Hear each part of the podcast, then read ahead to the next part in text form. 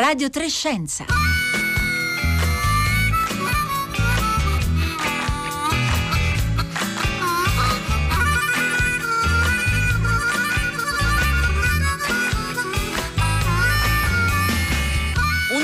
e 30, buongiorno da Rossella Panarese, oggi in conduzione da Via Asiago, ma come tutti e tutte voi stiamo attentissimi a ridurre ogni giorno di più la presenza qui eh, nei luoghi dello studio, a usare tutte le nostre tecnologie di lavoro a distanza. Allora oggi al di là del vetro c'è alla console Luca De Ioris e eh, Daria Corrias alla regia.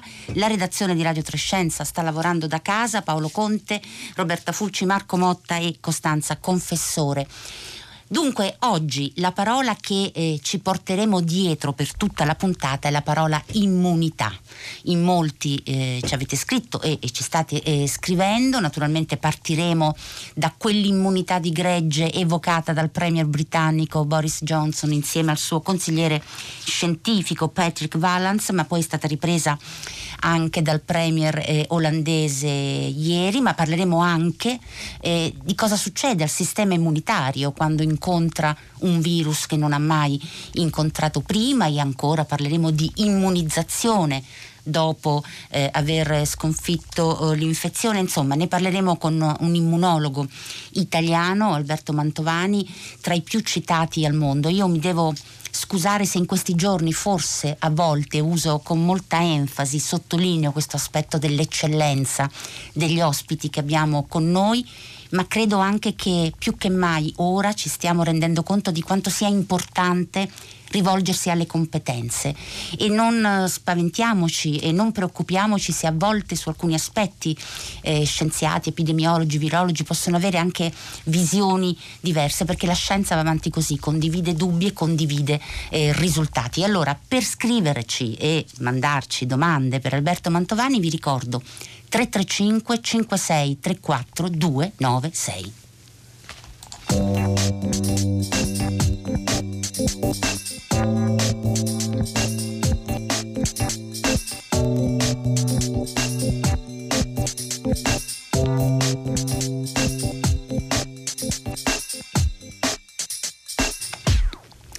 Alberto Mantovani, buongiorno. Buongiorno a lei, buongiorno alle ascoltatrici e agli ascoltatori. Immunologo, direttore scientifico Humanitas di Rozzano, Milano. Intanto Mantovani, prima ho detto che voi scienziati lavorate così, condividete risultati ma anche dubbi. Non dobbiamo sempre essere preoccupati se avete anche eh, visioni diverse o contributi diversi. È così, è d'accordo? No, uh, l'umiltà davanti ai dati e la capacità di rimettersi in discussione davanti ai dati, di discutere ipotesi diverse, eh, è l'essenza del progresso scientifico, eh, discutere con rispetto.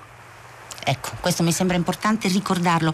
E, um, Alberto Mantovani, prima di entrare nel tema che, di cui oggi parleremo, vorrei chiederle lei a Milano come, gest- come, si, insomma, come, gestisce il lavoro, la vita milanese, che città in questo momento lei sta percependo, se posso chiederglielo?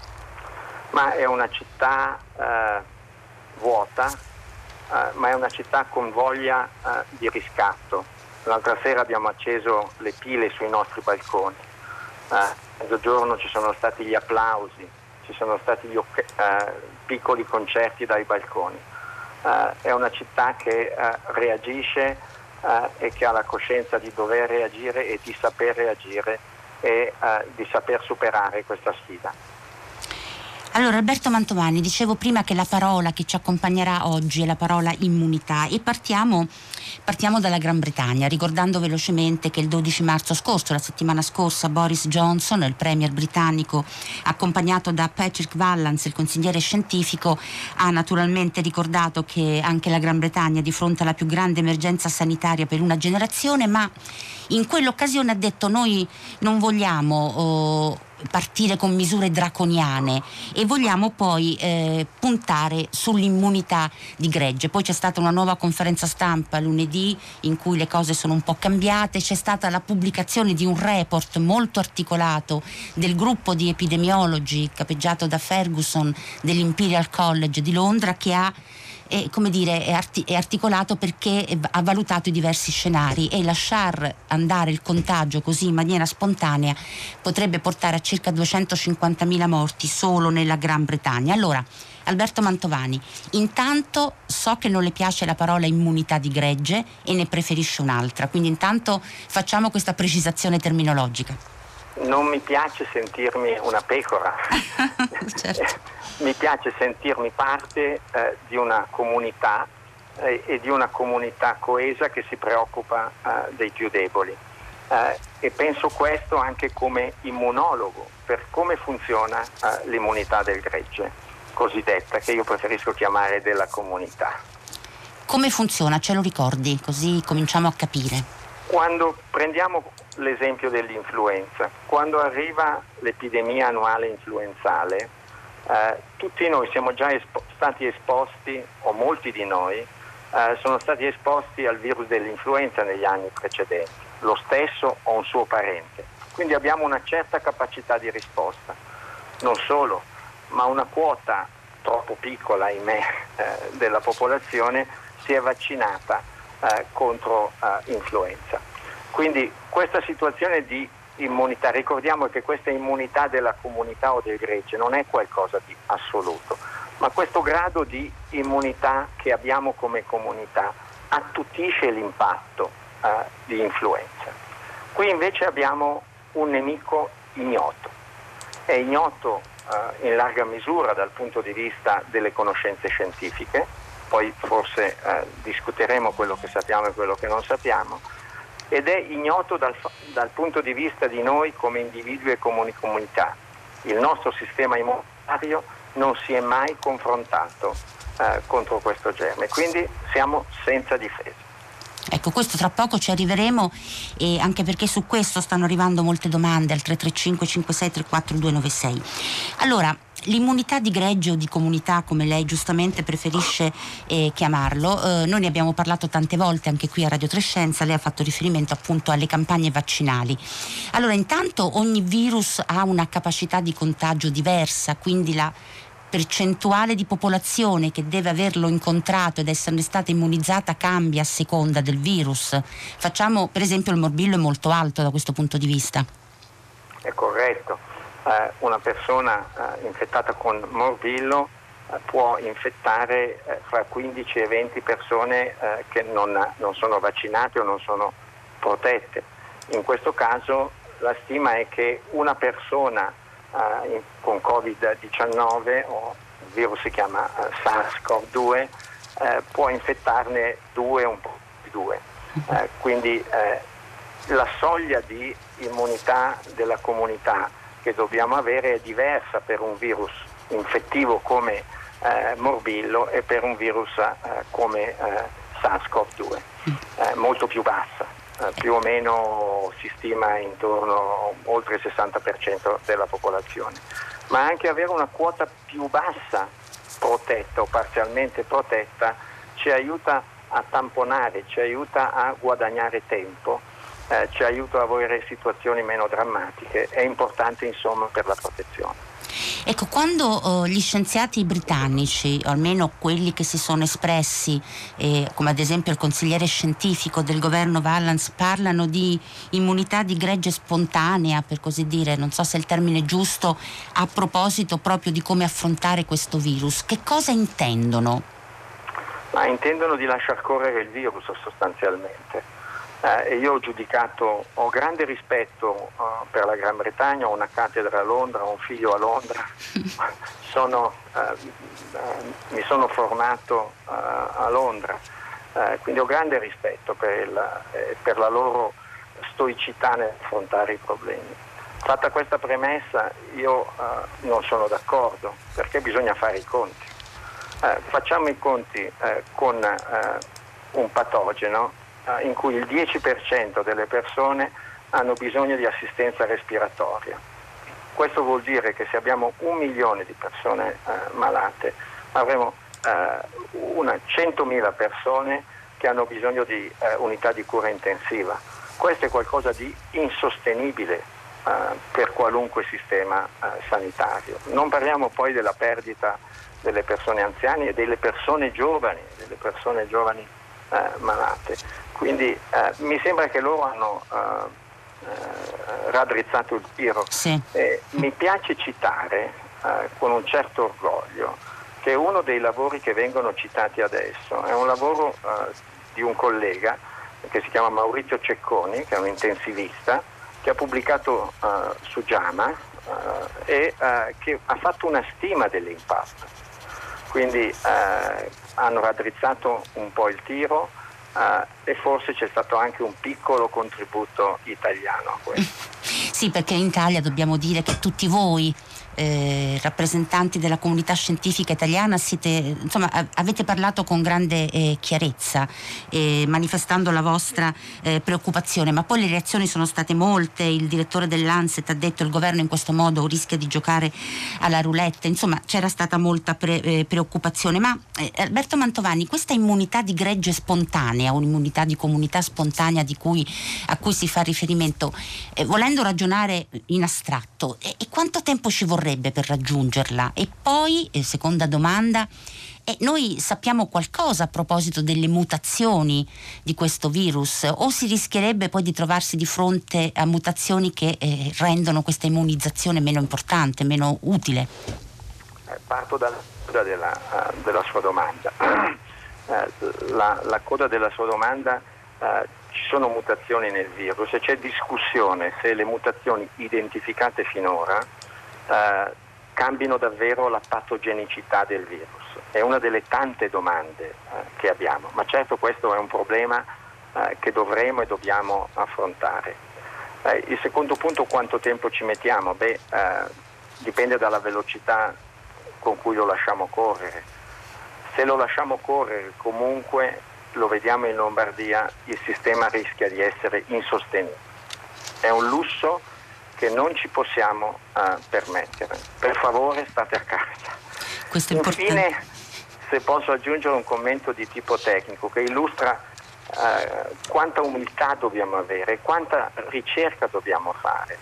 Noi non siamo sicuri uh, che gli anticorpi siano protettivi, pensi, lo diamo per scontato, è ragionevole pensarlo, ma non siamo sicuri eh, non siamo sicuri di quanta memoria lasci eh, e quanto duri la memoria immunologica, che è fondamentale per l'immunità del gregge.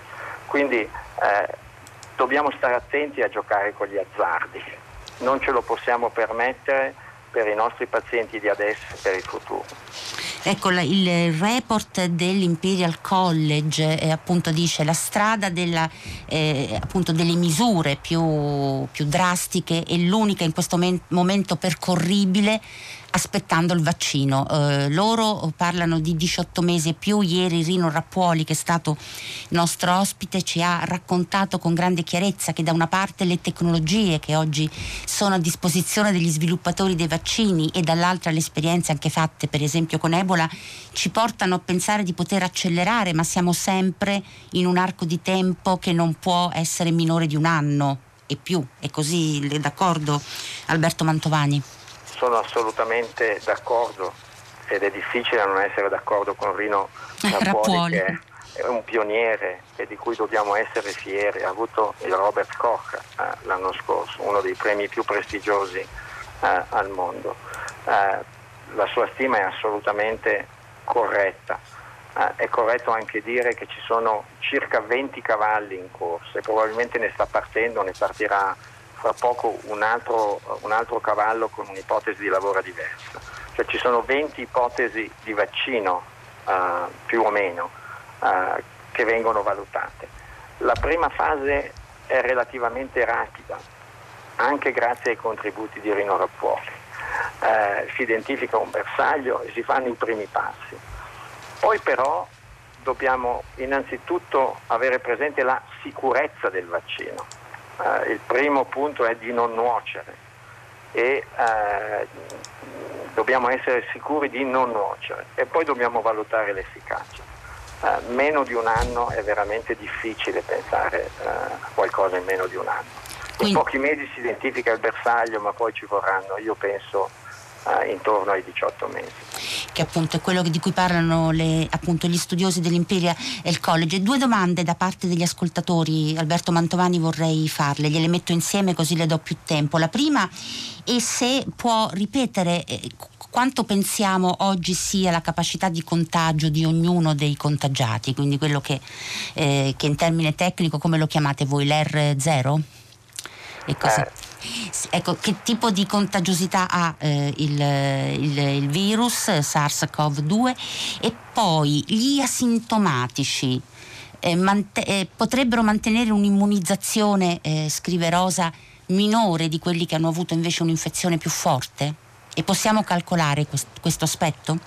Dunque, per quanto riguarda eh, l'infettività, la capacità di trasmettersi, la stima attuale che sia un contagiato se lasciato in condizioni eh, di, di, contatti eh, può contagiare da due a tre persone. C'è qualche incertezza poi sui decimali, ma la sostanza, ma la sostanza è questa e questa rappresenta la sfida, ridurre con i comportamenti questo R con 0. Eh, gli asintomatici, entriamo nel mondo che non conosciamo. Mi piace eh, ricordare a tutti che quando noi incontriamo un patogeno, nel 95% dei casi i nostri soldati di prima linea, quella che in gergo chiamiamo immunità innata, gestiscono il problema eh, senza che ce ne accorgiamo. Noi non sappiamo se negli, as- negli asintomatici è questo quello che sta succedendo o c'è una vera risposta immunitaria. Quindi non sappiamo se ci sarà memoria negli asintomatici. Eh, è una delle tante domande fondamentali. Dobbiamo rispondere alla domanda perché le donne sono apparentemente più resistenti, perché i bambini sono resistenti, relativamente resistenti. E avete delle eh. ipotesi in questo momento di cui discutete? Sì, eh, abbiamo delle ipotesi e cominciamo ad avere qualche dato cui non è il caso di parlare oggi. Per esempio nel caso delle donne, eh, le donne eh, montano una risposta immunitaria più efficace da alcuni punti di vista. Eh, un secondo meccanismo è che ci sono due cromosoma X e questo eh, quindi potrebbe esserci una componente anche genetica nella relativa resistenza delle donne. Nel caso dei bambini un'ipotesi è che la resistenza sia legata al eh, calendario vaccinale. Eh, noi sappiamo che alcuni vaccini danno una resistenza che non è limitata al germe stesso. Eh, lo stesso vaccino contro il morbillo, ma il vaccino contro la tubercolosi, eh, si chiama BCG, sappiamo che dà una protezione più ampia perché costituisce un allenamento per quella prima linea di difesa che chiamiamo immunità innata, è come se venisse allenata. Quindi eh, alcuni di noi, eh, mi metto fra questi, sospettano che ci sia un allenamento dell'immunità innata. Ecco, comprendere qual è il meccanismo è molto importante perché ci potrebbe aprire eh, strategie eh, terapeutiche e diagnostiche. Eh, potremmo pro- provare ad allenare intenzionalmente eh, le linee dell'immunità innata. È quello che, su cui lavorando, stiamo lavorando noi, ma sta lavorando anche eh, un collega eh, in Olanda che si chiama Mihai Netea, che è stato un pioniere in questo settore. Quindi fare ricerca eh, è fondamentale per i nostri pazienti. Ecco, Antonio ci scrive, eh, Alberto Mantovani, è possibile oggi fare un'analisi di anticorpi per verificare lo stato epidemiologico? Questa è una domanda eh, fondamentale. Eh, è bene ricordare che per molte malattie infettive noi non andiamo, anzi direi per la maggior parte delle malattie infettive, noi non andiamo a cercare il germe, andiamo a cercare la traccia che il germe lascia nel nostro sistema immunitario. Faccio un esempio che per fortuna grazie ai vaccini non è più un grande problema, la rosolia. Eh, quando, prima del vaccino si, eh, se una donna era esposta si cercavano anticorpi, si guardava la classe degli anticorpi per capire se aveva avuto un'esposizione recente o era una traccia di un passato quindi irrilevante per la sua uh, gravidanza. Uh, gli anticorpi quindi sono la misura, è uno strumento fondamentale, è quello che ci permetterà davvero di valutare l'epidemiologia di questa malattia. In questo momento ci sono dei saggi con anticorpi, eh, qualcuno li ha menzionati ieri, ma non sono ancora stati validati. Eh, non, al, almeno in un caso che conosco, non sono stati eh, resi quantitativi perché il titolo degli anticorpi è molto importante, ma questa che eh, l'ascoltatore ha menzionato costituisce una delle sfide e una delle frontiere molto importanti perché può cambiare il gioco. Alberto Mantovani, stiamo ricevendo una valanga, mi permetta questa metafora un po' distruttiva, di messaggi al 335 5634 296 e vorrei dare priorità alle domande dei nostri ascoltatori e ascoltatrici. Allora, gliene metto sempre un paio insieme. E un'ascoltatrice ci dice, ma in Cina eh, qual è il tasso di vaccinazione dei bambini? Immagino che lo chieda a proposito dell'ipotesi, no? che il calendario vaccinale possa aiutare i bambini ad essere più resilienti. E la seconda domanda di Piera è, vorrei sapere se il vaccino vaccino anti-influenzale ah, un, lei dice dà una qualche protezione a questo coronavirus, perlomeno per la statistica, potremmo dire se è, eh, diciamo, aiuta in qualche modo anche l'aspetto epidemiologico, la diffusione, eh, l, ad esempio la, l, l, gli ospedali, la possibilità di rivolgersi agli ospedali. Eh, per quanto riguarda i vaccini, il tasso di copertura in Cina, che eh, eh, era un paese in via di sviluppo, eh, adesso è confrontabile eh, al nostro, eh, soprattutto in regioni eh, sviluppate come Shanghai o Wuhan, eh, hanno ancora dei problemi, dei lasciti di vecchi problemi, eh, ma la Cina è diventata anche un donatore di denari per i vaccini in paesi di sviluppo, quindi lo scenario è cambiato radicalmente in Cina. quindi per l'ipotesi che menzionavamo di Mihai Netea e di alcuni di noi, eh, può essere un'ipotesi valida anche per la Cina. Eh, la, seconda, eh, la, seconda, domanda me la ripeta per sul vaccino anti-influenzale. Ah, il vaccino anti-influenzale. Beh, eh, non abbiamo i dati, eh, non lo sappiamo, eh, sarà interessante vedere, non credo che sia un effetto maggiore, ma ricordiamo una cosa, i nostri pazienti in terapia intensiva hanno spesso un problema di sovrainfezione da altri germi. Lo stesso succede per influenza. Eh, questi germi sono in genere eh, dei professionisti nel sopprimere il sistema immunitario, per questo che hanno successo. Eh, e allora noi in un paziente eh, abbiamo, per esempio con influenza, ma eh, anche con Covid, abbiamo infezioni batteriche. Ecco, essersi protetto contro, eh, per esempio, le persone anziane, eh, il vaccino contro pneumococco che noi raccomandiamo e che raccomandando dalle linee guida del nostro Ministero che sono all'onore del mondo, me lo consenta, ecco, essersi protetti contro pneumococco è un modo per fare bene a se stessi in una situazione di emergenza, ma è anche be- un modo per fare bene alla comunità. Perché?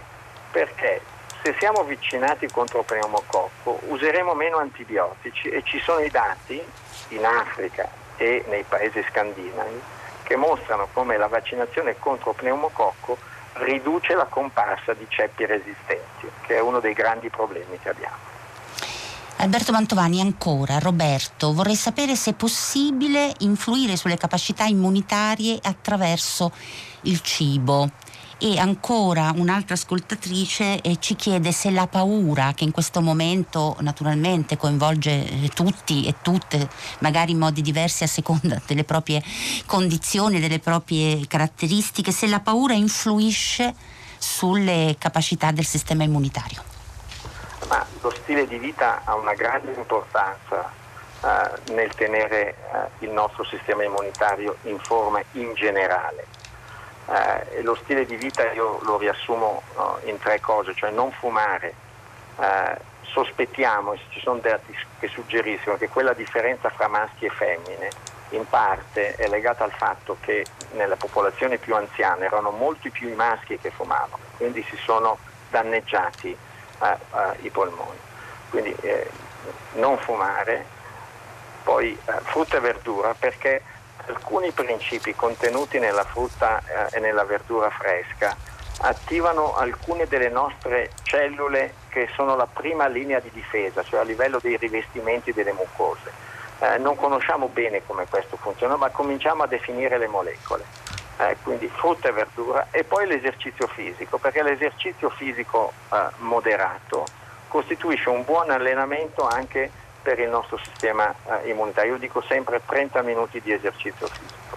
La quarta cosa è eh, la, eh, la bilancia, perché quando noi siamo in sovrappeso, io sono molto preoccupato per i bimbi nel nostro paese in sovrappeso, quando siamo in sovrappeso eh, le cellule del sistema immunitario che sono nel tessuto adiposo sono disorientate e producono mediatori infiammatori che probabilmente costituiscono una parte del danno. In questo caso abbiamo probabilmente un fuoco amico uh, un sistema immunitario fuori controllo che contribuisce al danno a un certo punto della storia naturale della malattia. Queste sono le cose che possiamo fare. Lo stress, non c'è dubbio, i due sistemi più complicati nel nostro organismo sono il sistema nervoso centrale, il cervello eh, e il sistema immunitario. C'è un dialogo molto stretto tra sistema immunitario e sistema nervoso centrale e conosciamo male eh, come avviene questo dialogo e la sua importanza. Non c'è dubbio che lo stress in molte condizioni costituisce una situazione in cui si attivano dei eh, meccanismi di freno del sistema immunitario. Quindi io, eh, è augurabile che eh, ci stressiamo il meno possibile, prima di tutto perché viviamo meglio e poi anche perché eh, teniamo in forma il nostro sistema immunitario. Alberto Mantovani, eh, noi abbiamo degli ascoltatori e delle ascoltatrici che sono sempre molto attente anche nel, nell'uso delle parole e nel capire parole nuove a cosa si riferiscano. Allora le volevo leggere il messaggio di Cesarina da Montecchio.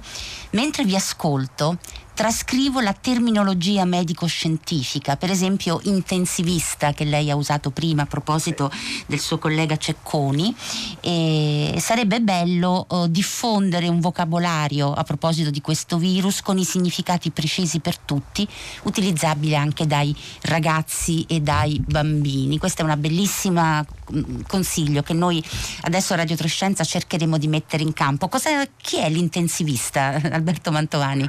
L'intensivista è una persona che si occupa di malattie di cura uh, intensiva, di uh, strategie di cura intensiva, uh, le un- intensive care units chiamano in inglese, mi scuso mi viene un po' più spontaneo, Beh, certo. unità di cura intensiva.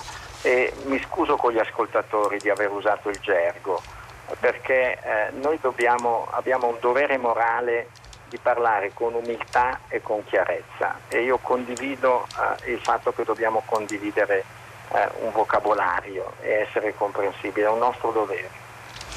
Ecco, naturalmente, eh, naturalmente, uno dei vantaggi anche di ascoltarvi è quello di imparare anche terminologie che ci possono sempre e comunque essere, essere utili. Molti ascoltatori, ma, professor Mantovani, e poi abbiamo un minuto e poi dobbiamo chiudere, dicono ma allora se il vaccino è l'unica cosa che ci può aiutare ad affrontare in modo importante questo nuovo virus, dovremo aspettare chiusi in casa fino ad allora? No, io mi auguro di no, mi auguro di no, mi auguro che eh, dobbiamo, in questo momento la nostra preoccupazione è di uscire dall'emergenza. Eh, poi se ci saranno altre piccole onde di, eh, di diffusione del virus le affronteremo. Eh, nel frattempo eh, se facciamo ricerca avremo imparato di più sul virus, avremo eh, imparato a usare meglio i farmaci, avremo imparato quali sono quei pazienti che traggono uh, vantaggio da certe strategie farmacologiche. Avremo nuovi farmaci. Uh, per tutto questo abbiamo bisogno di tempo e uh, per avere tempo abbiamo bisogno dell'aiuto di tutti e l'aiuto di tutti è quello di stare in casa e superare l'emergenza tutti insieme. Alberto Mantovani, io la ringrazio, la ringrazio moltissimo per essere stato qui con noi. Adesso c'è il segnale orario, il concerto del mattino come sempre. Buona continuazione con Radio 3 e noi naturalmente di Radio 3 Scienza ci sentiamo domani. Grazie.